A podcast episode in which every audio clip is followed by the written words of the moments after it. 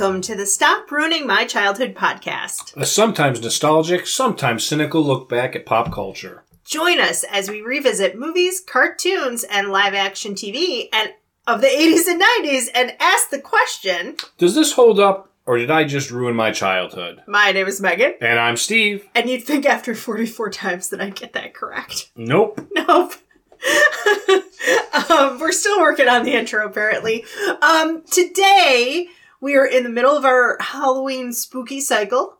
So we just did the real Ghostbusters, the cartoon. Yep. And now Buffy the Vampire Slayer. Which Steve is the series. If you can't tell, Steve is very excited about this. Yes. Our live action TV pick. And then after that is another Steve pick for the movie Monster Squad. Monster Squad. Uh, cult classic from the 1980s. Yep. So we have that to look forward to. So you can find Buffy the Vampire Slayer, the TV show, not the movie. We're not we're not really going to talk about that too much today. No. Um, you can find that on Hulu. And you can, I think you can buy it on Amazon Prime as well. Probably. Find that. But before we get into Buffy, we have an unusual snack today. Our first segment are non sponsored snacks. Yes. And in case anyone's out there and you're listening and you hear one of these snacks that we review, it's not sponsored, but we're open. Yeah, we're open to Like if you want to throw money our direction or you're pitching a snack, like, hey, we're open to it. DM us in Facebook. Especially if it's gluten free. Right. because then I can have it too. So today's snack, we wanted to go with the whole vampire theme. And so we're doing wax lips. I guess. A treat on Halloween, usually with fangs. This was a Megan pick, and I'm not sold on it. But Well- we'll see. Let me tell you, Steve. I, I don't this is the issue. I don't view wax lips as a snack as much as like part of a disguise or or part of a Halloween outfit. well, they're not supposed to be an outfit, and they really were. I'll tell you about the history because Yeah, they really it- were meant me for snacks, and they do have sugar in them. So, and artificial colors and flavors. So, 1859 is don't swallow it. It's paraffin wax. Well, the, how, what kind of snack am I supposed to not it's swallow? supposed to be like gum. This is crap. I'm gonna bleep you. Nope. 1859 is the birth of the oil industry. Kerosene illumination is changing the face of America. So American petroleum floods in and gives light cheaper than a candle. Okay? 1859. Eventually, what happens is that you have this byproduct of kerosene distillation, and that's paraffin wax. So it comes uh, usually either um, clear or white paraffin wax, and essentially tallow candles had been used for the most part, and paraffin starts replacing things for sealing wax and even in chewing gum. It, by the 1900s, Crayola crayons um, use this with paraffin and wax cylinders, um, and in Buffalo, New York, a confectioner becomes enamored by this idea that you could have some kind of paraffin product for a snack. And his name is John Glenn, not the astronaut. Not the astronaut. He was No relation. no, no, no relation. So he was born in 1888 in England. Um, he grew up in his father's wholesale candy business. His father passed away in 1912, and basically he started producing these paraffin penny candy, like gum, chewing gum novelties that are just paraffin wax that you chew and then you eventually kind of spit out. Um, and eventually, this Glenn company employs about 100 people. Um, and they start to, in the 1920s and 30s, they start to make these. First, it was wax horse teeth that tasted like wintergreen. Okay. Um, they um, eventually create these these wax lips. They also are the same company that started Nickel Nips, which we had before, the little bottles, Mhm. the wax bottles with the little stuff inside Right. um, that we had earlier. I forget. Well, you can go back and listen to that. but um, these kind of uh, the wax lips eventually had a huge popularity in the 60s and 70s. Okay. that they were like a novelty thing. They have a bite plate on them. I took a picture of Steve and I might put it on Facebook if he lets me. Um, they have a bite plate on them and they're wacko wax and they're supposed to be kind of funny. So the idea is like wear them now and then chew them up later. And mostly they they grew in popularity when there was like um you know the horror genre started to really become popular and the teeth like vampire teeth were Yeah. on them and stuff like that in the 1980s the price of paraffin went from 7 cents to 50 cents a pound Whoa. because the oil shortage so the product struggled and in 1994 they closed but basically they sold different pieces of their company off and um, they they sold part that sold uh, bagged cotton candy and they sold another part that had whatever and um, these now are made i think they're made by the same company that does tootsie roll Okay. so it's kind of an interesting history that you know came from just this kind of saying, um, what else could we do with this excess of paraffin wax? Let's mix it with sugar. Yeah. Uh, now I will say that there is a dentist website, and they have a blog all about different types of Halloween candy on the dentist website, Okay. and whether or not it's like you know quote unquote good for you. And they said. um Use the wax lips as wax lips, but don't eat them, which we just did Right. So. because the wax apparently makes the sugar stick to your teeth Oh. so it's worse than some other candies Okay. for your teeth So this is the I'm gonna put in air quotes snack that the oil industry put down yeah because the oil industry spiked, which means people. I'm assuming people were using paraffin wax for candles. yeah they were So that made the price of the wax go up, Mm-hmm. and they were like, "No, okay, we're done now, and then we'll just do tootsie rolls." Um, something like that yeah okay, so, so i had a little bit of it you had a little bit of it what are your thoughts okay, this is not my favorite. no Okay, it does have, I guess, a fruity taste, sort of. kind of It smells a little bit like Froot Loops, mm-hmm. which is like a non-generic fruit, and the taste is not strong.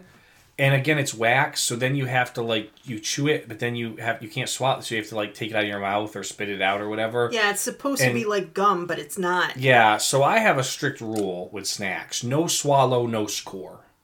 that's Okay, okay, and so I'm giving this a one, which is the lowest because I can't swallow it. Like, what good of a snack but, is but it? yeah but it's also a novelty candy so you are supposed to can i have the Even a bubble gum I can swallow if I feel like oh it. gross don't you don't want to you don't want to do that You, you don't tell me how to eat my gum. Mm-hmm. Um, yeah, so I have to give it a one because I've I've spent my entire life without trying to eat wax lips, and I will go my entire rest of my life without doing it again. um, and I can't swallow it. So, but because of those things, I am giving it one. I'm right. giving it one set of fangs. I'm gonna give it. Okay, I'm gonna I'm gonna split my rating. Okay. So, my official rating is also a one. This does not taste good. so we did say we were open to sponsorship, not for this because we're not gonna sell these. Um, yeah, the it, it it's still. I think there are still little pieces of wax on my teeth, which I don't enjoy. The, there's just not enough flavor. I don't know if they could add more to it, and it was a lot harder than I thought it would be. Um, but in terms of the fun factor, I'm gonna give it like a four because this is pretty fun. I also had no fun with it. You don't have fun posing with the wax lips, like no, so silly. I didn't really pose as much as I put them on my mouth to see what it would be like, and you took a picture. Yeah, That's not posing. you posed with them. Hmm. It was so fun for you. You loved it. you were like, "Look at me! I'm a fancy, I'm a fancy man with my wax lips." no, I wasn't.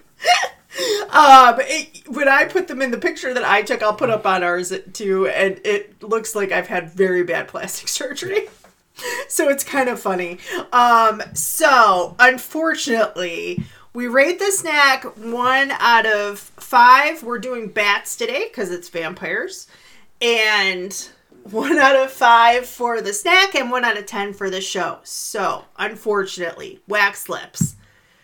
One bat out of five. What's wrong with you? I don't. I don't. I forgot what you gave it. One. I gave two it a one. Scores. I gave it a one. And then a four for fun. But it's a four for Nobody fun, but my official that. rating is a one. Okay, so let's do it again. So. Yeah. One bat out of five. Yeah, not great. Not great. Sorry, wax lips. You can pretend to be a lady with plastic surgery. You can pretend to be a vampire, depending on the kind you find. I wanted one with fangs, obviously, but I couldn't find it. Um, I never had wax ones. The fangs I had as a kid were the hard plastic, The plastic? ones that you put them in and they were your top and bottoms. Yeah. But then they pinched the inside of your gums and cheeks. Yeah, I had those because they were too. like point like sharp hard plastic. But you never had the wax kind Mm, either. No. Oh, we get we would get those every year. Like somebody would put them in for our little Halloween. Interesting. Our little McDonald's Halloween buckets. Who hated you that much? Who liked me that much? That was like, be a vampire, Megan. Who hurt you on Halloween? You know, one time my brother did find a pin in his candy. Oh, that's like urban. We legend. had to check through all of our candy, and because Yeah. of the urban legends and that, so you had to look through. And our parents made us. We would dump out the candy. We would look through each piece to make sure it was wrapped still. And one year he found one with a needle stuck through it. That's crazy time. And it sounds like I'm making that up, but I'm not. It's not like, hey, my second cousin told me that her brother. No, this is like legitimately. I believe that it was from an like an older person across the street from us who like did a lot of sewing. I And don't dro- think. unfortunately, it dropped something into a candy. yeah, and possibly also just was giving out whatever candy she could find. That's like possible. hadn't bought, but uh, but it did. Yeah, it did happen, and it was kind of, it was kind of uh, a little bit spooky. it taught you guys a lesson to check your candy. Yes, that's that is true. So let's get into Buffy the Vampire Slayer, the show. Steve, can you give kind of an overview of what the show's about? Okay. Buffy the Vampire Slayer is about Buffy Summers, who is a vampire slayer, or what they just call a slayer, which is a teenage girl who, when she reaches a certain age, is imbibed with power to fight monsters and vampires. Um, so she's kind of super strong and super athletic. Mm-hmm. Um, and she works with a watcher who's an older gentleman, Giles, who kind of guides her and trains her. And then she ropes in a bunch of her friends during the series, um, and they call themselves the Scooby Gang after Scooby Doo. Right. Um, and they basically help her doing research and things like that. So every episode is about her basically either looking for, finding, tracking a monster, and then killing it, basically. Um, different types of monsters. And there's some long form storytelling that takes place through the seven seasons um, that it has. But for most part, it follows that formula. It's a monster hunting show, basically. Okay. Mm-hmm. Interesting. So, yeah, the history of this, we're going to start with, of course, Joss Whedon. Yes. This was interesting, and I did not know this until I researched it for the show, but his grandfather wrote for the Donna Reed show in the 1950s. Oh, okay. His father wrote for the Electric Company, Benson, and the Golden Girls. And his mother was a novelist and an English teacher as well. So he was a legacy writer. Yeah. Which explains why he was so good. Yeah.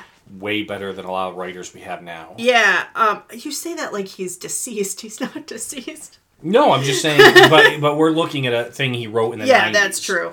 So his parents were divorced. He went to boarding school and he studied film uh, at Wesleyan, and then he moved out to California to Okay. to to writing. Um, he he worked in a video store and kind of like banged out some TV like spec scripts, um, where you would submit a, a speculative episode for a show that was already on the air, and then they might hire you based on that script. It's not like that script is made. Mm-hmm. It's just like here's like what I think the tone of your show is and stuff like that. And based on that, he got a job as a staff writer on Roseanne. Nice. Wait a second. So I have a college degree in literature and writing, Yeah. and I worked at a video store. So I could have been Joss Whedon. I mean, but then you wouldn't have Megan. Right. Good call. Yep. So Yeah. your life would be way worse. That's true. also, he was born in '64, so a little bit. Um, but anyway, uh, as a staff writer on Roseanne, he called he called the experience quote baptism by radioactive waste. Wow. It was apparently not just baptism by fire because Roseanne had some mental health issues, but also she was very notorious for being like, that's funny, that's not. And like, she would not cut any, like, she would not cut anybody slack. If you weren't funny, like, you were out of there. Gotcha. Um, and, and had like pretty fairly high standards and, and kind of exacting for, for things like that. So the original idea came to him, I think, when he was in his video store days. He would watch these horror movies, and he said, There were always bubble headed blondes wandering into dark alleys getting murdered by some creature. And he said, I'd love to see a movie in which a blonde wanders into a dark alley, takes care of herself, and deploys her powers. And so that is how the movie Buffy the Vampire Slayer was born. Okay, so Joss Whedon was attached to the movie as well. Yeah, he wrote the movie. That's interesting because Well, when the show hit, you know, the show is Buffy the Vampire Slayer as well. It's still called Buffy Summers. It's based a little bit off her, but it's canonically not connected to the movie at all. yeah, and that is because basically he saw what they did with his script and he didn't like it. Yeah. So they changed it quite a bit, and he was like, it's kind of what I had envisioned, but it wasn't quite there. Like, basically, he wanted it to be a little more. Have a little bit more like the show, feminist themes, a little bit darker, and they wanted it to be more like funny and campy and like it's a cheerleader fighting vampires, ha ha ha ha ha, like that kind of thing. Yeah. Um, also, the movie starred Kristy Swanson and Luke Perry. R.I.P. Luke Perry. He seemed like a really nice guy. Right. Kristy Swanson can't act. No. Everything I've ever seen her in, it is like she's reading the lines. And and they made the vampire. This was the issue. They, it's almost like they turned it more quirky Yeah. and slapsticky, and they made the vampires kind of like. I think Paul Reubens was a vampire. He was, movie. yeah, who played? and they made it very like laughable, funny. Yeah. Instead of Buffy the Vampire Slayer was not like super horror, but the the monsters and the vampires for the most part were intimidating of some sort in the show. Yeah, so basically, after the movie, he did a few other things here and there. And the people who owned the rights said, We want to make this into a show. And they didn't have to approach him, but they ended up approaching him. Mm-hmm. Their original vision, which is interesting to me, is that they were going to have it be a half hour show and kind of like Mighty Morphin Power Rangers. So again, it was going to be more for kids and more like you were just saying, quirky and campy and kind of funny.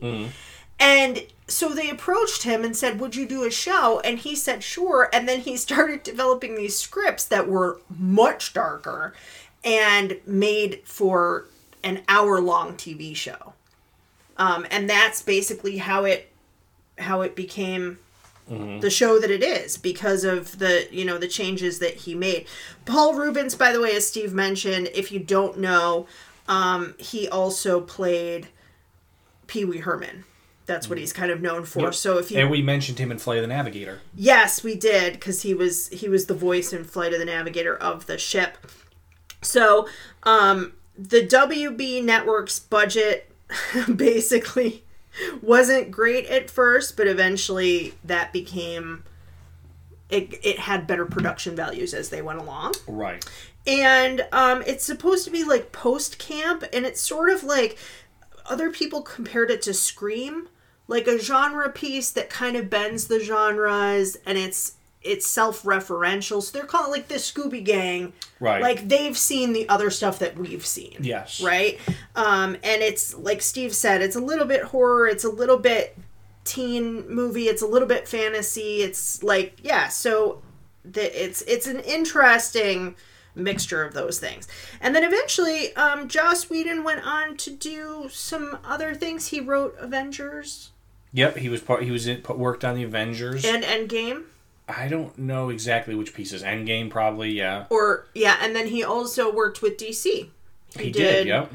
um, after Zack Snyder. Yeah. He did the um, He stepped in and worked, but partially on Justice League. Justice Mm-hmm. League, right? So, um, also Sarah Michelle Gellar, when this came out, that when Buffy came out, I was like, "That's the girl from Swan's Crossing." Okay. There's this like teenage soap opera show that I was obsessed with, and next year we are going to be reviewing it. Okay. We're gonna be we're gonna watch Swan's Crossing, which launched Sarah Michelle Gellar's career. Well, no, I think Buffy launched Sarah Michelle Gellar's. no, I mean as in the first thing that yeah, she that really. was her first thing. Yeah, Let that me- was one of the first. As we're in the she did. history and stuff, let me say one of the things that I really liked about this show, and we'll get into a bunch of stuff as we talk about the actual plots of the, the episodes we watched. But one of the things in general that I liked about this show with facts and history is this really launched or brought or put a spotlight on a lot of people. Okay, Mm-hmm. Sarah Michelle Gellar, as you said, she was Swan's Crossing, which I've never heard of in my life, right? but Buffy the Vampire Slayer really propelled her. Okay, Yeah, because did. she was the main star. It went seven seasons and had a huge following. Yeah. Okay, Alyson Hannigan, who hadn't really been. This was her first spotlight, and later she would go on to be in How I Met Your Mother, and and the American Pie. the American movies. Pie movies, Yeah. right? Um, David Boreanaz Mm-hmm. also ended up being in a number of other things after he was in this. He got his own spin-off show with Angel. And then he was in Bones. He was in Bones, Okay. right? So he ended up having a really good career too. Mm-hmm. Um, James Marston, who played Spike, has been in a number of things as well. Okay, um, a lot of times it's more sci-fi fantasy stuff sometimes, Mm-hmm. but he's been in things and he's a he's actually a really good actor. In some of the later episodes, Michelle Trachtenberg, who plays Dawn, the sister, she ended up kind of getting propelled from this, and she was in a number of movies in like the late '90s, early 2000s. Yeah, she did um the one with the skating, the Ice Princess. Yep, she was Yeah. also in. Is it was it European Road Trip? I don't know. Um, there was she was in some like like teen early twenties comedy films. yeah. Um, and she was in a, a couple things. Anthony Head, who plays Giles, is an excellent. He's a British actor. He's excellent, and he went on. He's been in a lot of other sci-fi fantasy stuff. Mm-hmm. He was in one of the Percy Jackson movies. He was in, um, you know, obviously he was in Buffy. He was in one of. He was in Merlin. Um, he was The in show. yeah, the show Merlin. He was in one of the the Percy the Percy Jackson and the Sea of Monsters. Um, he actually, I think he replaced Pierce Brosnan's character in that. Okay. Um, and so he was in the Canterville Ghost. He was in a number of of sci-fi and fantasy kind of stuff, um, which was really cool. Oh, he was a he played bad he played a bad guy in an episode of Doctor Who with David Tennant, and he's just really good too. So you've got a you got Seth Green was in this Right. and that kind of pushed his, his career more. Eliza Dushku mm-hmm. was kind of was in this, and it was one of her major kind of roles. Charisma Carpenter. Charisma Carpenter, Nicholas Brendon, who played Xander. Mm-hmm. I, ne- I I don't recall seeing him a lot of other stuff after this, but he was good. His character was likable. He was kind of goofy, but he was likable, and I thought he acted well, even in some like we're going to talk about the musical piece. So the reason that you haven't seen him is because you don't watch this show anymore, but he was in Criminal Minds for like seven years. Yeah. I he was. I He know. played- I watched he Criminal Minds for a long time. He played Kevin Lynch in Criminal Minds from 2007 to 2014. Really. Yeah, and he's done a he's done a few other things. Like he did a a Children of the Corn movie. He did some um uh looks like some some like horror stuff, you know, but yeah, f- he was in Criminal Minds for 21 episodes it says, so maybe it was just a recurring kind of role. Um he did recurring role on Private Practice. Um Yeah, these are shows I wouldn't. Really yeah, watch. and then he also and same thing with James um Master Marston. Um, yeah. they both do some voiceover stuff Yes. as well so for video games and things like that but yeah i, I not maybe as big of a career but um certainly like a working actor The thing is, is that I mean, these were all young actors, except for obviously Anthony Head, who was made to be an adult, right, to be a, a father figure. Mm-hmm. But these were all younger actors and actresses that were brought in. And now, watching Buffy the Vampire Slayer the show, there's very rarely an episode where you're not like, oh, I know who that is, Right. Because they've now been in a much a, lot of other things. Yeah, I will also say too, um, you know, on the kind of darker side, uh, apparently the actor that we were just talking about, Nicholas Brendon, he's had um, a number of arrests and some struggles with uh, depression, and then also substances. Oh, that's so, sad. so yeah, so like arrest for like obtaining a prescription by fraud, um, assaulting people, you know, that kind of thing. Unfortunately, and he he talked about that on Dr. Phil and like how he had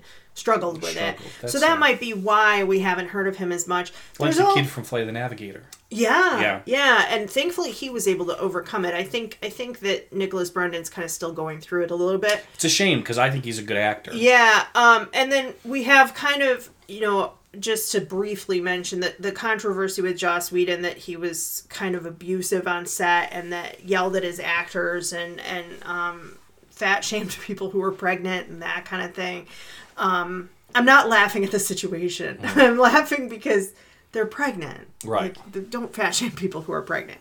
Um, that kind of thing. And he's basically, you know, the only comments that he's made is just to say that earlier in his career that he um, might not have been the best person to work with. Uh, so it's not really a. It's not exactly a cancel culture situation, Right. right? But it's more just how are people treated in Hollywood and how how does that put stress on them and, and that kind of thing. Not to defend it by any means, but to kind of think of it as a different perspective. I mean, he did learn from Roseanne. That's true. yeah, I mean, yeah, uh, and that's that's kind of how his career started, right? But he's kind of he's at least admitted that yeah, he might not have been the best the best person to work for, but um, the show is what the show is. A lot of people like it, and when we come back, we'll talk about our memories of the show, and then we'll get into our full review and recap.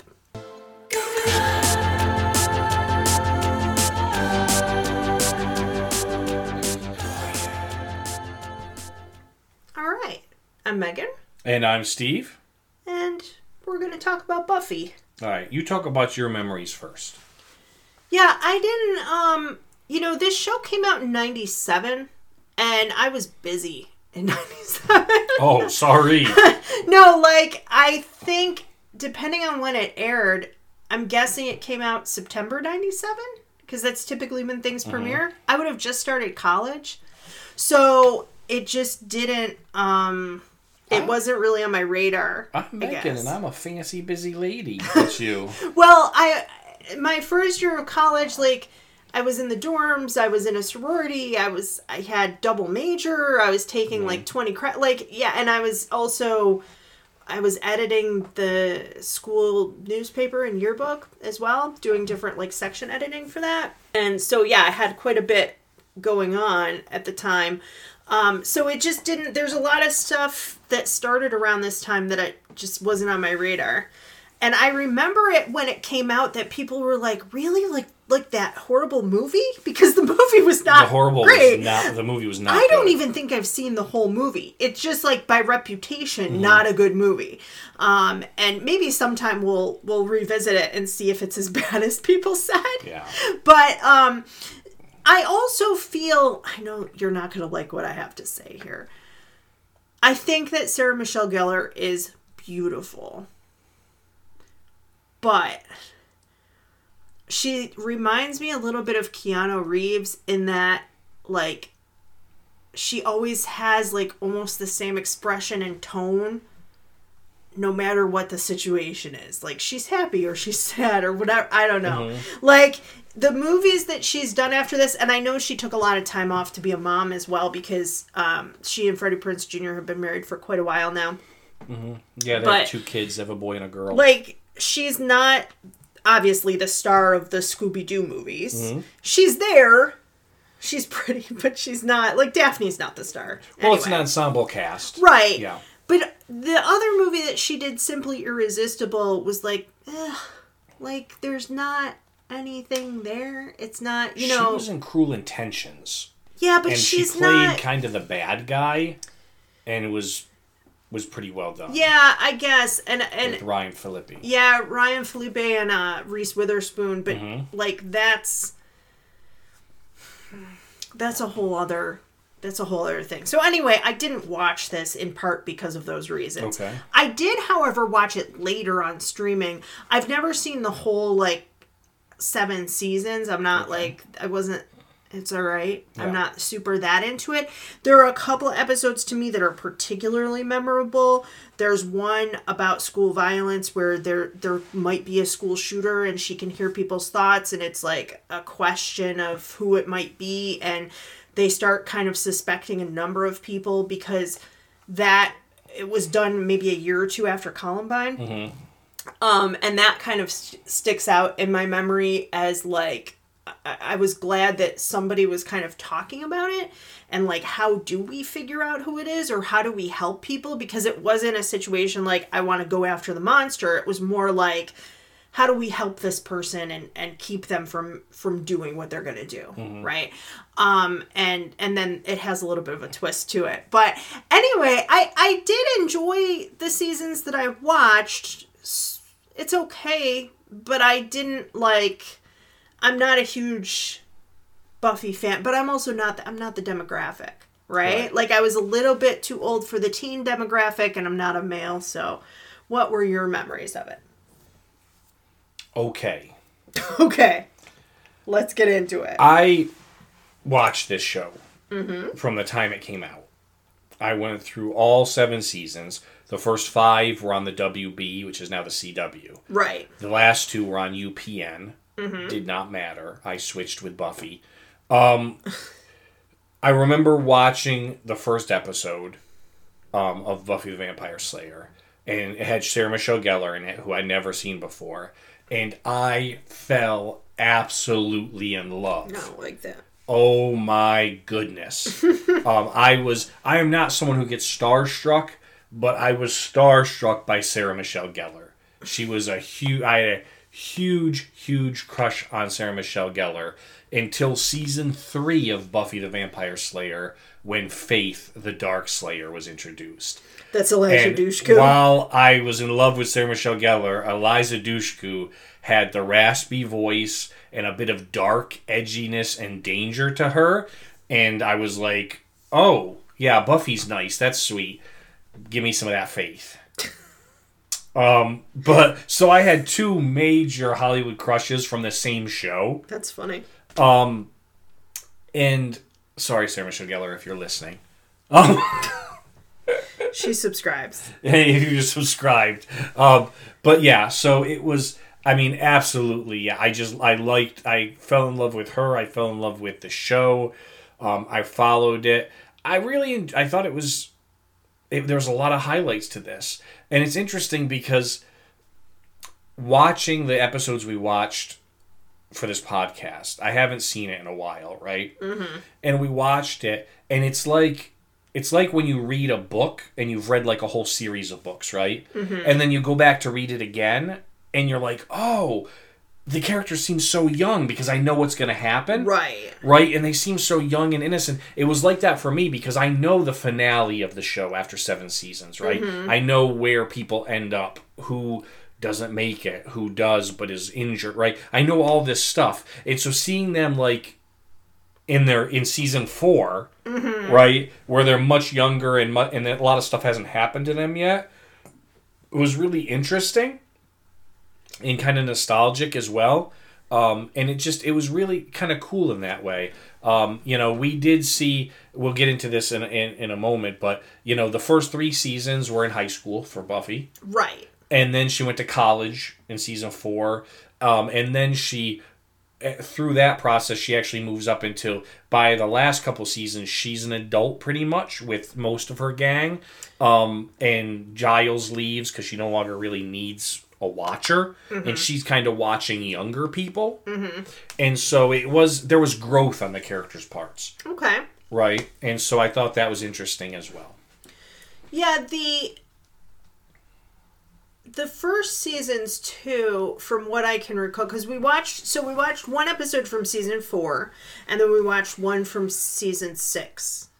Right. I wish that we had watched one from season one. I think that would have been interesting. That would have been interesting. That's not how the dice played out for us. But it was like I remember that they they were Sarah Michelle Gellar looks the same now as she did when she was like 14 or 15 like she has that same face Right. right but the other people um Alyson Hannigan and uh, Brendon who who played Xander Mm-hmm. and um I guess maybe not Charisma Carpenter because she was beautiful too but the two of them and Seth Green like they're very awkward Yeah. and you buy them as very awkward teenagers Mm-hmm. to a certain extent. So by the time we came to season four, um, Xander's kind of like coming out of that awkward stage. Willow's still kind of in it somewhat. Mm-hmm. And then by season six, Willow's with Tara, Xander is with um Anya, Anya, right? yep. And they and they I was like, "Oh, Xander has like his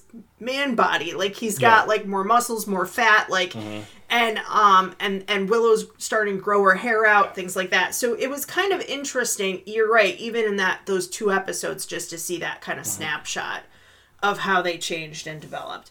So, And it, it's also interesting, right before we jump in, though, it's the other last interesting piece that we see that I want to point out when we talk about character growth is that the character of Spike, who spends the first three seasons as the bad guy, he's like the big bad mm-hmm. for the first three seasons of this show, right?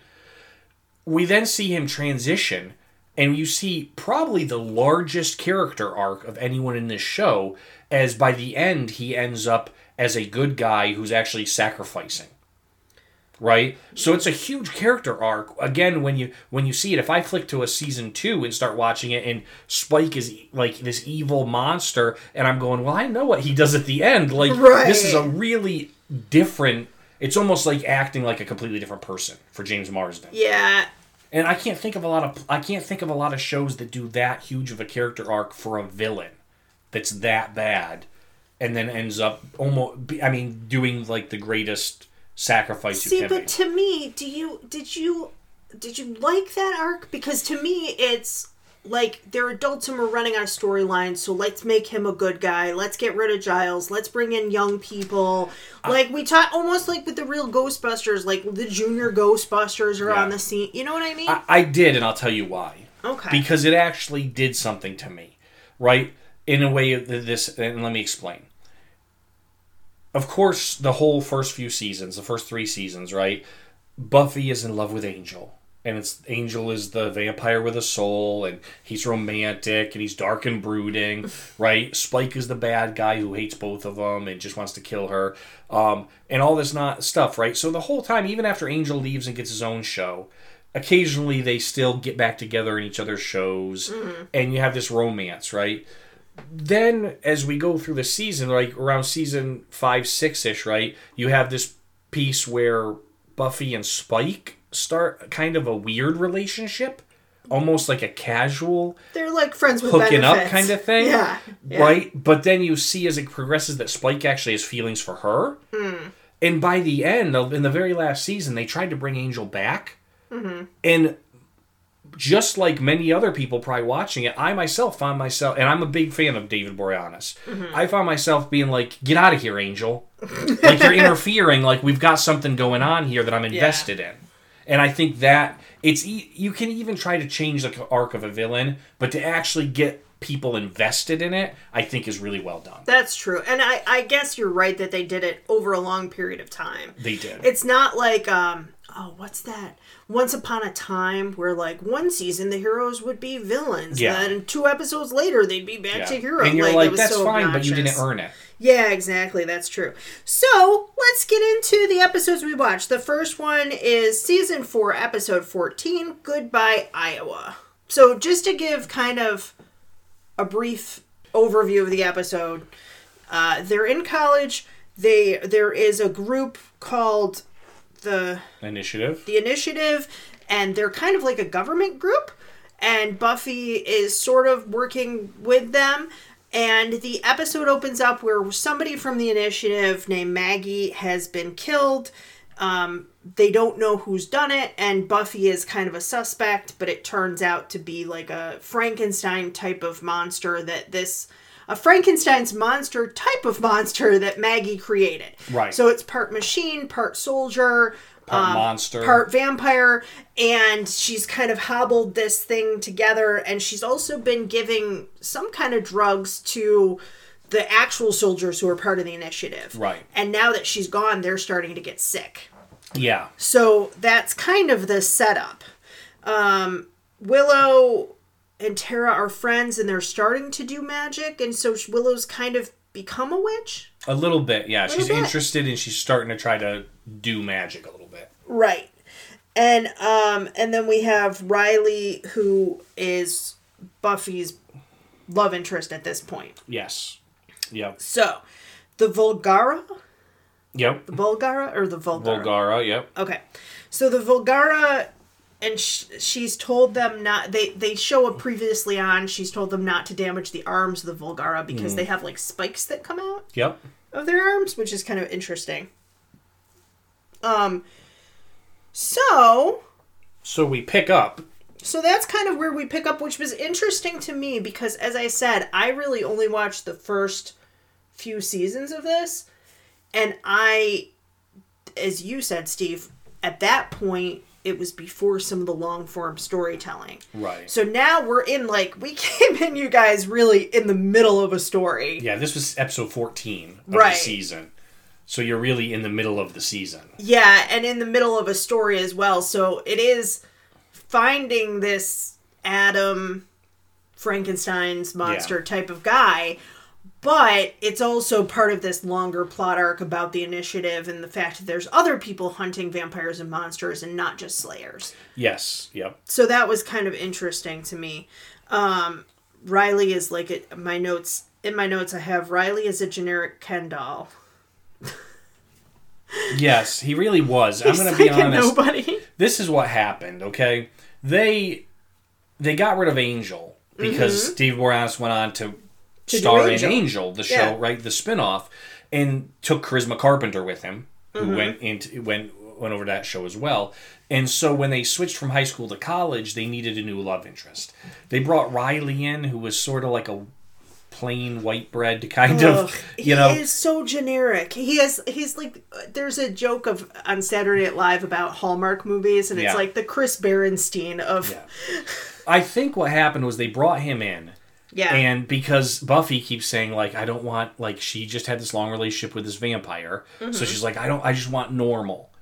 So she gets this normal dude, and then I think nobody liked Listen, that. So they're over- like, "Well, he's part of an underground like army." Yeah. To try to make him, and he just doesn't look like he's dangerous. no, he doesn't. He looks like he's like Opie from next door. He's an overcorrection. yeah, That's definitely. that's an, that's, That's a when, good statement. That's when you date somebody and you're like, oh, they're too passionate, and so then you date somebody else and they like, you know, they have the personality of like a hairbrush, like that kind of thing. That's where we are right now. So we open up where the initiative, this Dr. Maggie has been killed by Adam, this Mm-hmm. Frankenstein's monster, and they're sort of blaming Buffy for it.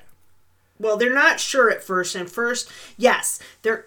So Riley comes to warn them, and he sees Spike there with the whole gang. Yes, uh, that's also something. Spike is part of the gang now. But he's also hostile 17, Right. and they've been looking for him. So he had some kind of a chip installed to Yeah. correct his behavior, Yeah, or to keep him from killing. what they found out was the initiative not only kill eh, demons, but they experiment on them. So they had captured Spike and put a chip in his head that doesn't allow him to hurt people. Right. Also, okay, I like Alyson Hannigan and other things. Mm-hmm. I don't know, and I think if I if I'm thinking correctly, she did not do this in the second episode we watched down the line, but she talks like a child. Like her vocal tones are like, "Gosh, guys." Where are we gonna go? Well, like what they had now?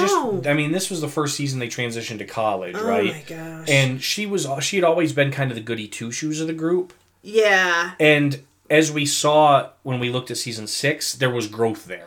Yeah, they a developed her into a more too. mature person.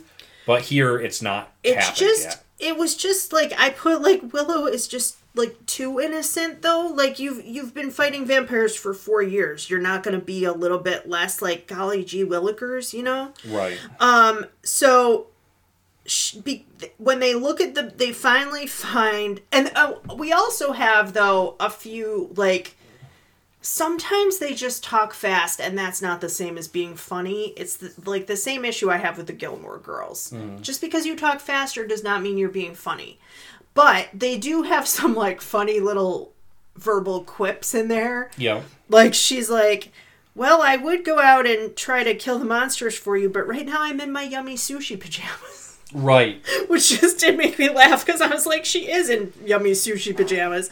Um, but they find the body of Maggie Professor Professor Walsh, um, and she's been staked.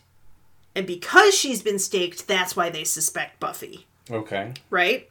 Um, so the gang decides to hide, and where do they pick to hide, Steve?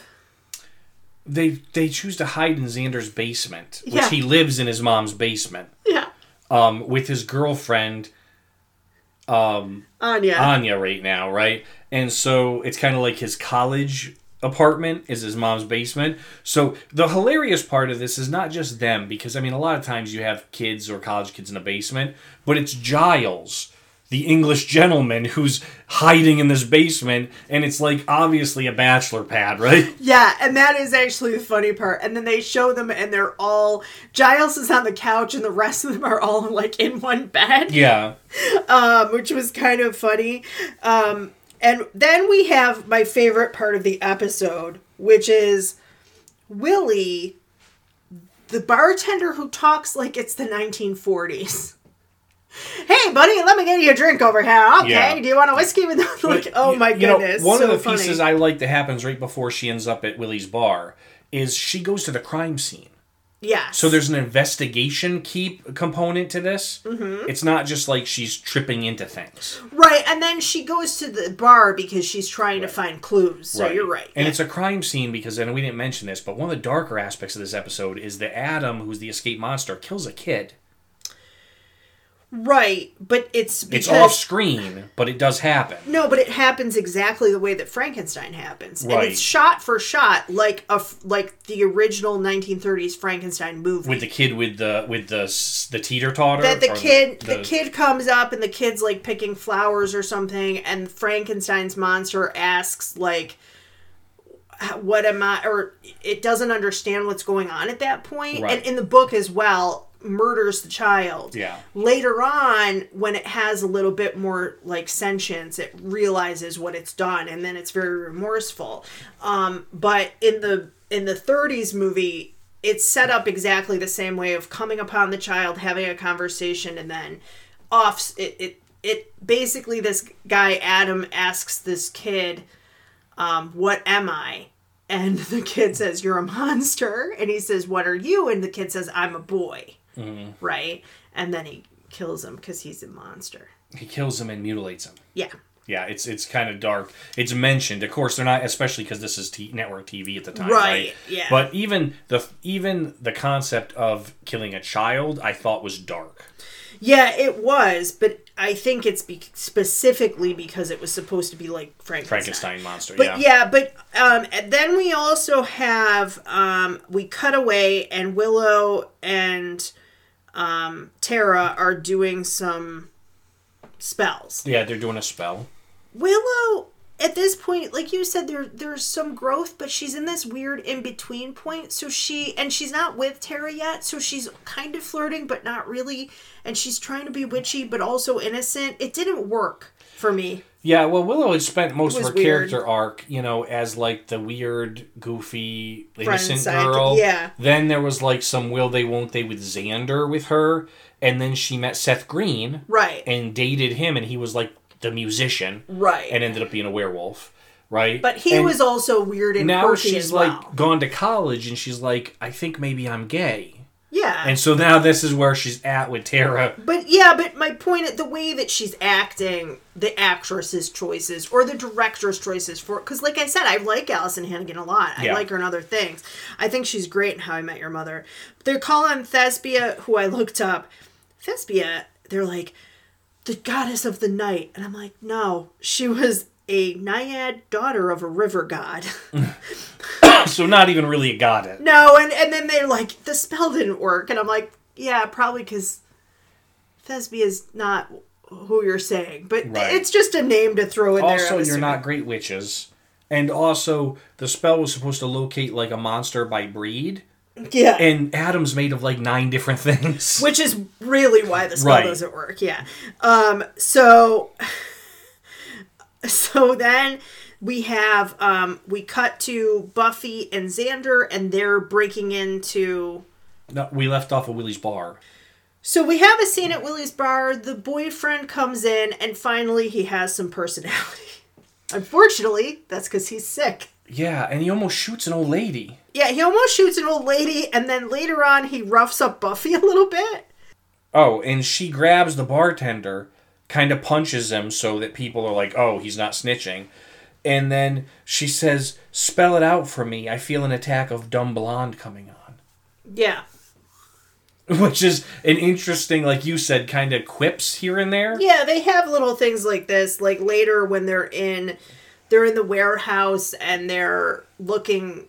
F they're at the initiatives mm-hmm. location, and Buffy and Xander are going through, and he's like, "Oh, wow, this place is amazing," and she's like, "Yeah," and he goes, "Oh, I get it. Can I have sex with Riley too now?" Which was a weird comment to me. Yeah. like, but his point was like, if I sleep with that guy, can I be part of this? So essentially she finds out that Maggie wanted her dead. And this is Project 314 that escaped. Um, and he then is there at the ash. Yeah, he breaks into the headquarters and basically kicks their butt. And he puts in these these little three by five floppy discs Yes. into himself and he says, I wanted to learn more about me, so I came home. And he starts basically repeating whatever the information is that's in this disc because Right. he is part computer robot, part yeah. Um, and he's part demon man and machine taught to think and feel he um, but then he says that the soldiers like riley were fed chemicals that they're brothers basically and he's like i don't i'm not your brother. And buffy looks at him like now she's not sure who this guy is. Right. um, but he's the one that staked the doctor. They have an epic fight. He kills another scientist and then stabs Riley. yeah.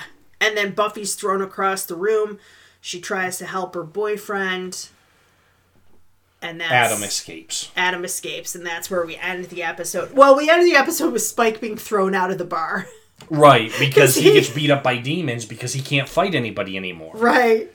Um, and that's the little tag just kind of wrapping up where Spike is because he's in this weird spot that he doesn't fit in with them, but he also Well, doesn't quite fit in with the humans. he's yet. almost at this point. I mean, he's almost like he's almost like an attack dog that's been leashed. Yeah, Right? that's he a good way to put it. He's you know, and so um, yeah, it's pretty. That, that's a weird spot for him to be in. But it's this actually sets up kind of his turn a little bit. So I put as my last thing for this episode. I forgot how stupid Buffy is when it comes to men, Well, that's the whole thing. Yeah. and I was like, Riley, come on, we can't. Um, so then we jumped. Yeah. we jumped to season six, episode seven, and we chose this specifically once more with feeling because it's the musical episode. Yes. Now, here's the thing. Um, to give some background, because again, it's some long form Mm-hmm. storytelling. Basically, Buffy died. Yes. They did a ritual to bring her back. Yep. When they did that, they ripped her out of heaven. Right. They didn't really know that that's what they were doing. They thought that they were saving her, but really she was ripped out of heaven. In the meantime, Xander and Anya are now planning on getting married. Yep. Willow is with Tara, but she's becoming darker. She's getting addicted to magic. Yeah. And she just had put a spell on Tara to make her forget a fight that they had. Yeah. So when we open here, Oh, and Dawn, the little sister who's here now, yes. is a klepto Oh, that's right. and keep stealing stuff. And keep stealing stuff. So the the thing is that basically kind of the premise of the episode, besides the singing and dancing, Mm-hmm. the premise of the episode is really that everybody right now has a secret and they don't want everybody else to know. yeah, that they're hiding from people. Xander and Spike Anya- is in love with Buffy. But Spike is in love with Buffy, but she doesn't know.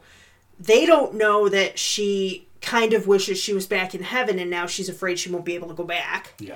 Yep. Xander and Anya are both worried about getting married. Dawn's a klepto. Yeah. And Giles is just trying to hold everybody together, Right. basically. So all of these secrets are kind of going on in the air, um, or unspoken rather. And then um, we get into the first song. Yeah. So we're intro. We got we and it, also they have an intro that's old school, almost like Bewitched. Yes, that's Right. true. But the first song is Buffy sings "Going Through the Motions" as she kills vampires in the cemetery. Yes, It's a great song, it's a great song, and it was hilarious. and the, the the vampires and the demons in the cemetery she's killing do a dance number as she's killing yeah, them too. and then she cuts free this hot guy, and he's like, "Can how can I ever?" And she's like, "Whatever," Yeah. and she just walks away. And the point being, it's supposed to be showing how because she was like in this perfect place and got ripped out, yeah, being here is almost like hell. And so she's just like nothing means anything to her. So she it's just like she's kind of on autopilot. Yeah, and also it's kind of a nod as well by season six, the middle of season six, that this is old hat for the audience too. Okay, Right. Buffy's killing more vampires. Yeah. Like, let's mix it up. So then we cut to they're all hanging out in the magic shop and kind of bored. And Buffy goes, Hey, um, anything different been going on? And they're all like, No, no. And she goes, So, did any of you find yourselves bursting into song and dance? And they're all like, "Yeah, yeah," which is hilarious like, because "That at this po- you?" it's at this point very early in the show you realize that they're aware of the mu- most musicals don't acknowledge that that and happened. that's the thing that made me really laugh because I did not I did not remember this episode. I just remembered the idea of the episode. Mm. And I didn't know that they knew that they were singing and dancing. So when she acknowledges that and they're all like, That happened to you too? Oh my goodness. Yeah, we were doing that this morning at breakfast. I was dying. I was mm. dying. It was really, really funny. Because you you're right, they could have done one where they didn't acknowledge it at all, you know? yeah, Then they sing this second song called I've Got a Theory. Right. Because they're like, "Well, something must be behind it, a demon or something."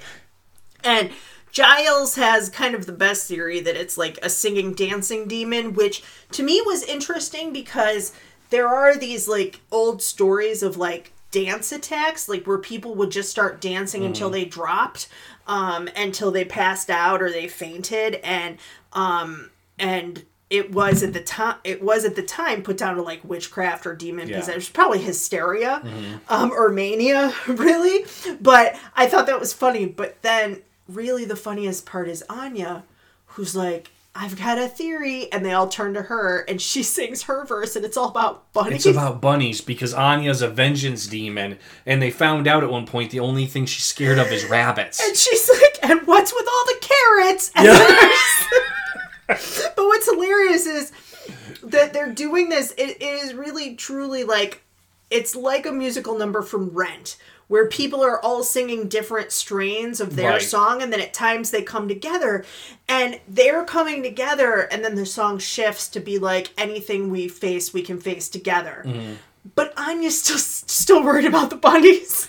Yes. And so it's just it's kind of funny. Um Then they look out. They They go- go, "Is it just us?" And Buffy looks out, and the whole town is singing. yes, and they and this guy's like they got the mustard out and he's singing about the dry cleaners Yes. across the street and it's a whole scene in the street straight out of like Oklahoma where they're all like singing and dancing in unison and oh it's just so funny. Um so they're trying to fig- figure all this out and Dawn comes in and she's like, You'll never believe what happened at school. And they're like, Were people singing and dancing? And she's like, Yeah, I sing a song about math. Yeah. I wish I had seen that. Yeah. I wish that they had put that in there. Yeah, I- it was funny. And then Willow and Tara go back to the house to look for books, which is code for we want to like make out. yeah. And they get there and they sing a love ballad. Yeah, they go to the I'm under your spell. they go through the park to their house. So they have a love duet, uh, as Steve said, a love ballad together. And my favorite line from this song is I'm gonna spread out beneath my willow tree. Yeah, that Tara says. And then there's implied We're gonna have to bleep you. You're They show- kind of graphic now. there's implied sexual activity activities were going on I during the thought song. that was a dance number. No, it was not a dance number. Um, and then we cut back to the shop, and Dawn says, "Oh, that's romantic," and they're all like, "No, it's not."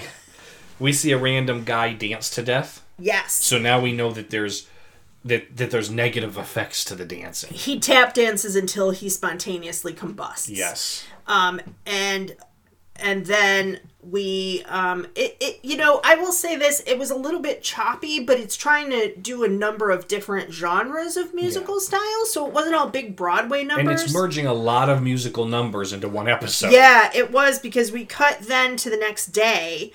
Um, after the Tamp Dancing Man was at night, now we have Xander and Anya, and um, I'll never tell. Yeah, they sing I'll Never Tell, which is them waking up in the morning. Mm-hmm. And it's about how they love one another, but they each have a secret. And it's that they're scared of marriage coming up.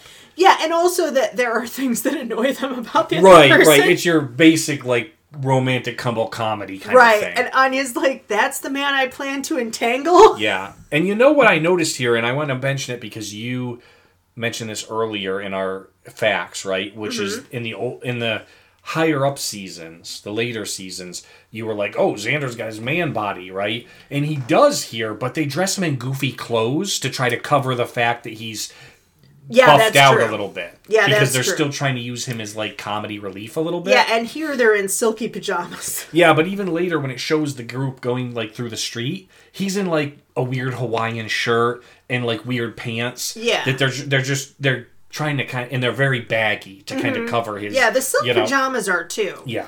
But it's just interesting because, you know, I'm sure he likely played a teenager in his 20s, but now he's in his, like, probably later 20s, I'm Yeah. guessing, maybe even 30. And you're thicker at that point. Right. Like, that's just, that's just how life goes. But also they had to keep that allure because part of the comedy of that couple is Mm-hmm. that he was the geeky twerp and she's kind of a smoke show. Yeah. Like she's got a real nice body on her for a, for a demon, of course, right? But she's supposed to be like sort of way out of his league. Yeah, which is always the trope on every TV show, and it's it annoys me, but that's okay. Well, this was done before Big Bang Theory. That's true. Um, so Buffy checks in with Spike. She kind of drops in on Spike to see if he has any info because being a vampire, Spike still has like the underground info. Um, and Spike and she and Spike's like, besides all the dancing, and she's like, oh, you know that too. And he's like, yeah, but I seem to be immune. And then he goes directly into a song, Yeah. and he sings "Let Me Rest in Peace." Yeah. So I just did the math. Xander, when the show started, was 26. So he's like 33. So he's like 32, well, no, 33. 30, 32 maybe. Sarah Michelle Gellar was 20 when the show started. And Alyson Hannigan would have been 74. So, hang on. 23 when it 23 started. when it started, which is interesting because she played, well, she always So plays she's young. 29, yeah. Yeah, But so she's told she's four years older than than Yeah. than Did Sarah she, Michelle do, Gellar. did she do American Pie after this? I think the first one might have been during. During. Yeah, but she had been in plays, here already. She plays young and innocent in that too. I mean, they're 18 supposedly, but Sarah Michelle Gellar I knew because she's five months older than me. She Yeah. was born the same year as I was. um, that also, I, I have a thing about like I, when they they cast people in their 20s to play people in their teens, and on the one hand, they can do more because like if they were really 14, 15, like high school sophomores are, Mm-hmm. you can't have certain storylines with sex or violence or drug use, whatever, Right. right? And also, there would be rules about filming and how many hours you can do and stuff. But at the same time, I also think this is one of the things that does put pressure on kids because they think that they should look a certain way or act a certain way. And like, 15 year olds don't look like that. Like, they're they're 20s. Mm-hmm. Right. You know? Same thing with like Beverly Hills what was your thought of "Let Me Rest in Peace" with Spike?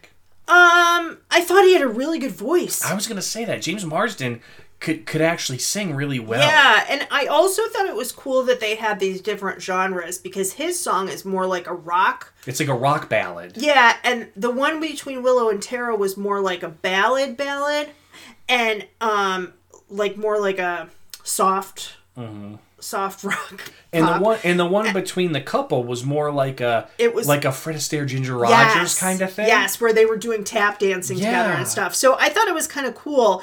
We then um come to with okay, then we this is my favorite piece of the whole the whole show. Dawn goes, Does anybody even notice? And she gets kidnapped. Yes. started singing.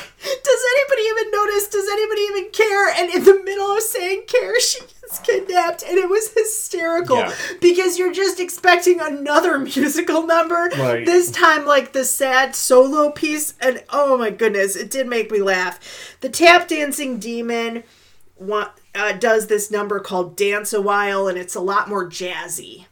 Yes. And so she gets we actually she Dawn meets the demon first. Yes. And apparently he mentions she summoned him, but we don't know how. yeah. Um, the demon's interesting because the makeup job's not bad, and I really thought it was cool that they put him in like a zoot suit Yeah, because he's like because a jazz, he's musical, yeah. jazzy entertainment And guy. um, and you're right that you really, other than the guy who exploded from tap dancing, mostly nothing bad has happened. Right. But these guys are the, the masks that they have on the his like demon helpers are weird. they look like ventriloquist dummies. Yeah, they do. Yeah, Um, it's creepy.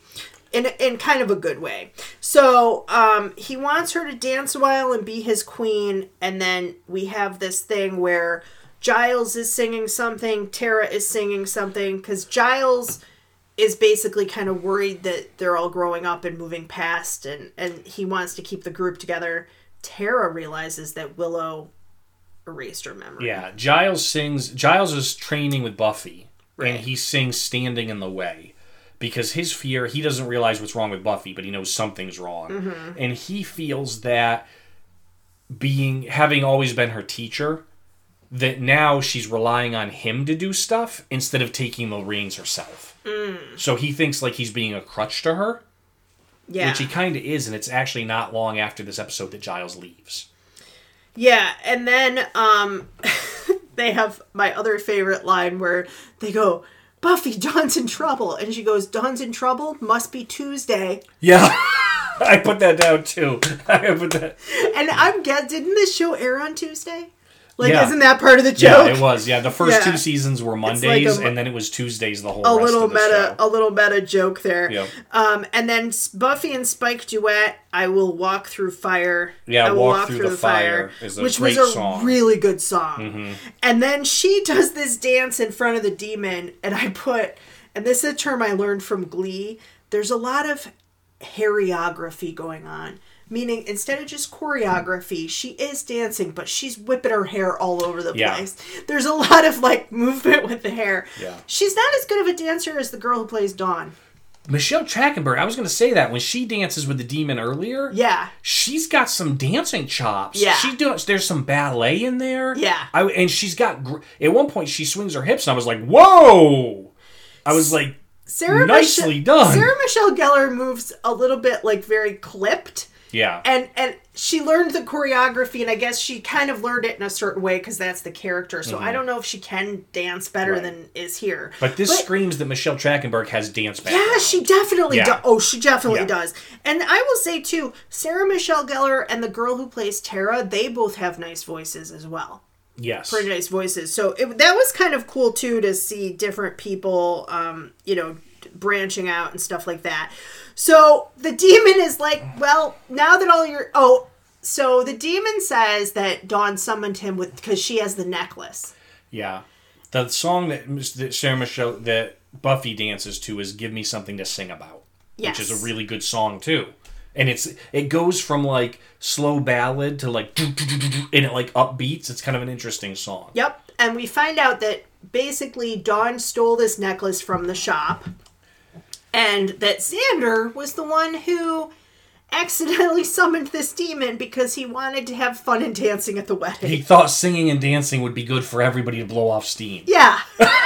and the demon says, well, he doesn't want Xander to come to his kingdom with him. Yeah, Xander goes, Do I have to be your wife now? Yeah, and the demon's like hard pass. He's like, I'll let you off on that one this yeah, time. but he's basically like, well, now that all your because Buffy during her song, so every time there's a song, we should have mentioned. Every time that there's a song, secrets somehow get revealed. Right. So, like Xander and Anya's duet is they're they're worried about the wedding and they're worried about getting married, and so some of their secrets of I'll never tell do come out. Um, and then Tara finds out that Willow lied to her basically by something that Dawn said. Right. But then her revelation is in a song. And then here Buffy's like, I was ripped out of heaven and now I'll have to go into hell. And Yeah. so now they kind of realize what she's been dealing with. and and they realize like you can see it in Willow's. Uh, uh, Alyson Hannigan does a phenomenal job here when you talk about acting without dialog Mm-hmm. because her face just looks Stricken. it looks stricken because they re- cause, well she did the spell Right. right but she realizes that they were a trying to help Buffy but b helping themselves because they're they needed selfish. a champion Yeah. and they ripped her out of heaven Yeah. right? Yeah. So they really did this to her. Um, but it's interesting. The only two songs that it seems like secrets aren't conveyed are when Spike is singing about how he loves Buffy, and when Giles is saying that he's standing in Buffy's way. Both times Buffy's like, "What? Did you say something?" But it becomes apparent she's. I think she's trying to ignore them Yeah. because everyone else clear- understands what's happening. It's pretty clear that she, in both times, that's a good observation. And both times, I think she did hear, and she's like, I'm not Yeah. dealing with that at the moment.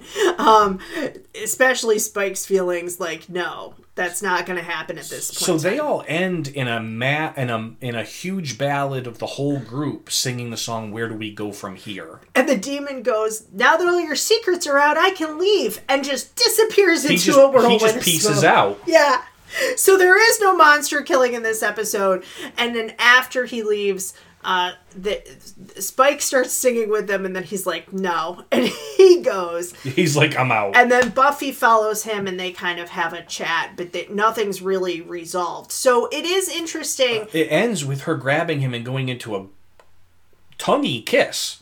yeah. Like she really goes into. Well, it's supposed to be like, and then they end it like an old time movie, Right. Which is how a lot of those would end. But it's clear like this is more the setup, and it's going to be the impetus for the rest of the season. That's why I liked this. Most musical episodes, when when a, to me, when a show has a musical episode, right, Mm-hmm. it's usually a standalone. Yeah, this really brings a lot of secrets out that have been boiling through this season and also like ignites a lot of plot yeah, and to me it was interesting because you know I don't think I've ever seen season six. okay So, because I thought the whole thing of her dying, I heard about it and I was like, that sounds dumb. Um, so, I don't think I've ever seen it. And to me, you get a lot of the information from this episode. And you're right, it's not it's not wasted. yeah It's not wasted. So, those were the two episodes that we watched. Pretty interesting. watch them if you haven't before i tell you the other thing is too there wasn't a bad song in that episode there's No, not there a song i wasn't. disliked No, there really wasn't. And nothing also got stuck in my head to an annoying degree either, which is nice. Um, I really like the Walking Through Fire song that Yeah. the two of them did. I thought that was really, really fun. So, um, how was Buffy the Vampire Slayer, the TV show, received at the time that it so came out? it was actually received really well um Yeah, this is one of those rare things, if I'm recalling correctly, that was it was like a fan with critics and yeah viewers. i mean ratings wise it it in its highest rating it rated about 120 viewership rank now that was Because it was that was about 5.1 million but it would have been which is good for the C, which for the WB. Right, That was not a major network at the time, right? Um, and so it really did do pretty well. Um, you know, it had 144 episodes. It was kind of a flagship show for them, right? Really was. I mean, they spread off Angel from there, and there was a number of other. It, it also there was And a number Dollhouse, which was Eliza Dushku, not a not a sequel or anything, but also that was a Joss Whedon too. Yeah, I believe it was. Yeah. Yeah. But it also um, there was a lot of like Buffyverse, like a lot of comics, a lot Mm. of n- books that were written off of this, um, things like that, and so that really did split off of it. Um, they did get some awards, right? She um, she had there was an Emmy Award nomination in '99 for the episode Hush, which we did not watch, but it's one that I would mention as well because it featured an extended sequence with no dialogue. Oh, interesting. There was like a demon or something that made it so no one could talk. Oh, okay. And so everything is very physical and very emotive. Yeah. And it, it got an Emmy nod for that. Um, uh, the 2001 episode The Body was filmed with no musical score. Oh. Um, it was just diegetic music. Mm-hmm. Um, and it was nominated for a Nebula Award. Um, and so that was pretty good. In the end, it was nominated for an Emmy and a Gol- Golden Globes. Um, Buffy the Vampire Slayer in total won three Emmys, which is not bad for its genre.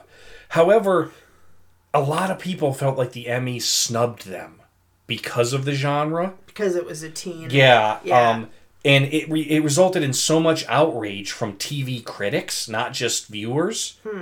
that there was a decision done by the Academy that after they had gone off this after Buffy the Vampire Slayer had ended in 2003 um, the Emmy Academy held a honor tribute for the series Oh, okay. to kind of like acknowledge that maybe they had snubbed it Right. and so they did kind of like this honor thing. Yeah. Um, the, what's interesting to me is that in terms of like teen shows, from what I can kind of recall, this is one of the first. Like there were there were a few shows that were like very soapy, like Yes. Beverly Hills 90210, and later Melrose Place, which wasn't teens but was more like new adult, like early 20s, right? Um, but this kind of like when I say when I asked you before, was it a like it was like a seminal show for the for the WB yeah. and and then UPN and then eventually they merged to be the CW. Yeah. Right.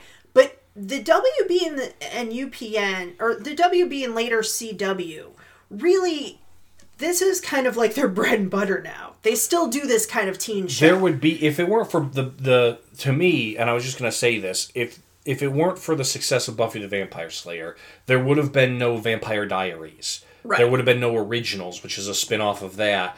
Um, no Teen Wolf. None of that stuff would have. But other have stuff been- too, Steve. Like Dawson's Creek came after this. Yeah. A year after. Um, and once they were paired together, I think that, from what I can recall, that's when they kind of both really took off. Uh-huh. Pretty Little Liars. Yeah. Like those are shows that kind of have this same like they're for teens, so they're a little bit darker, right? And you have like um, Gossip Girl, things Mm-hmm. like that, where that's really what the CW is known for now. And this is, I think you're right. If they hadn't had this show, first of all, I don't know that the network would have survived without this show. Right. Because even though, as you said, it was 120th, but for them it was like number one or two all Yeah. the time because it was a smaller, newer, like startup little network. Um, so it's kind of interesting the way that that kind of panned out. So what do we think of it? All right. Well, you go first because I I have strong feelings. So. I know you have strong feelings about this. I okay. I'm gonna make Steve so mad. I'm sorry. Um, it, having said all of that, in terms of like its importance, I think that it did kind of redefine what a teenage show could be. Um, is it my favorite show? No. It's not my favorite show. Am I gonna go and watch more of these? No, I'm sure not. If I, if I would, have, Steve just threw something across the room, um, not at me, just to be kind of clear.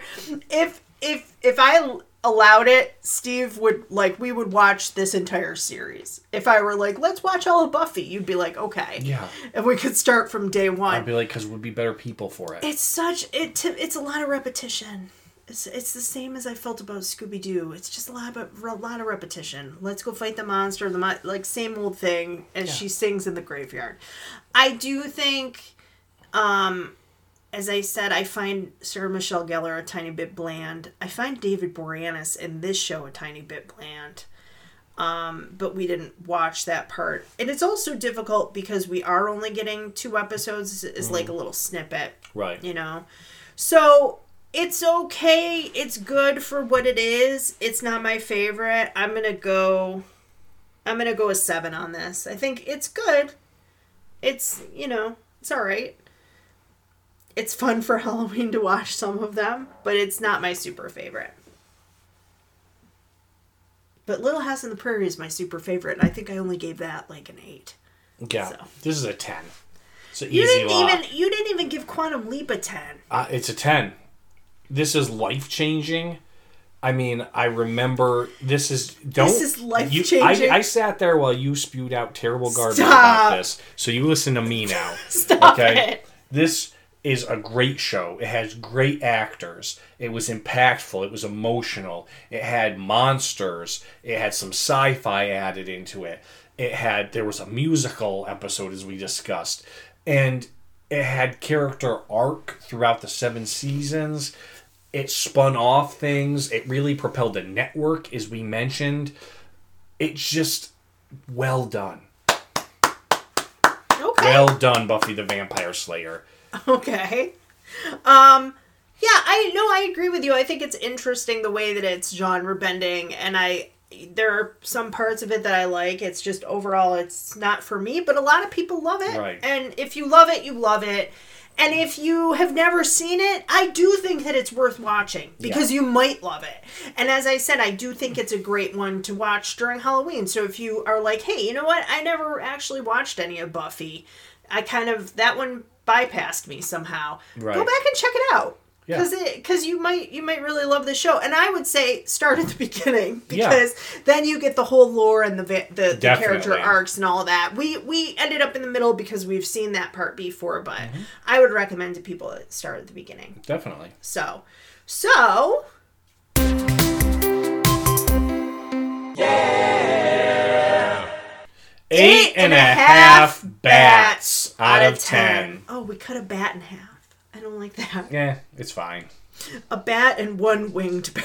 Mm-hmm. Um, eight and a half. That's not bad. It's not bad. Eight and a half for Buffy. Unfortunately, one out of five for the wax lips. Oh goodness, yeah, those were not great. They were not great. I can't. I can't recommend doing anything with the wax lips, but taking some funny photos. yeah.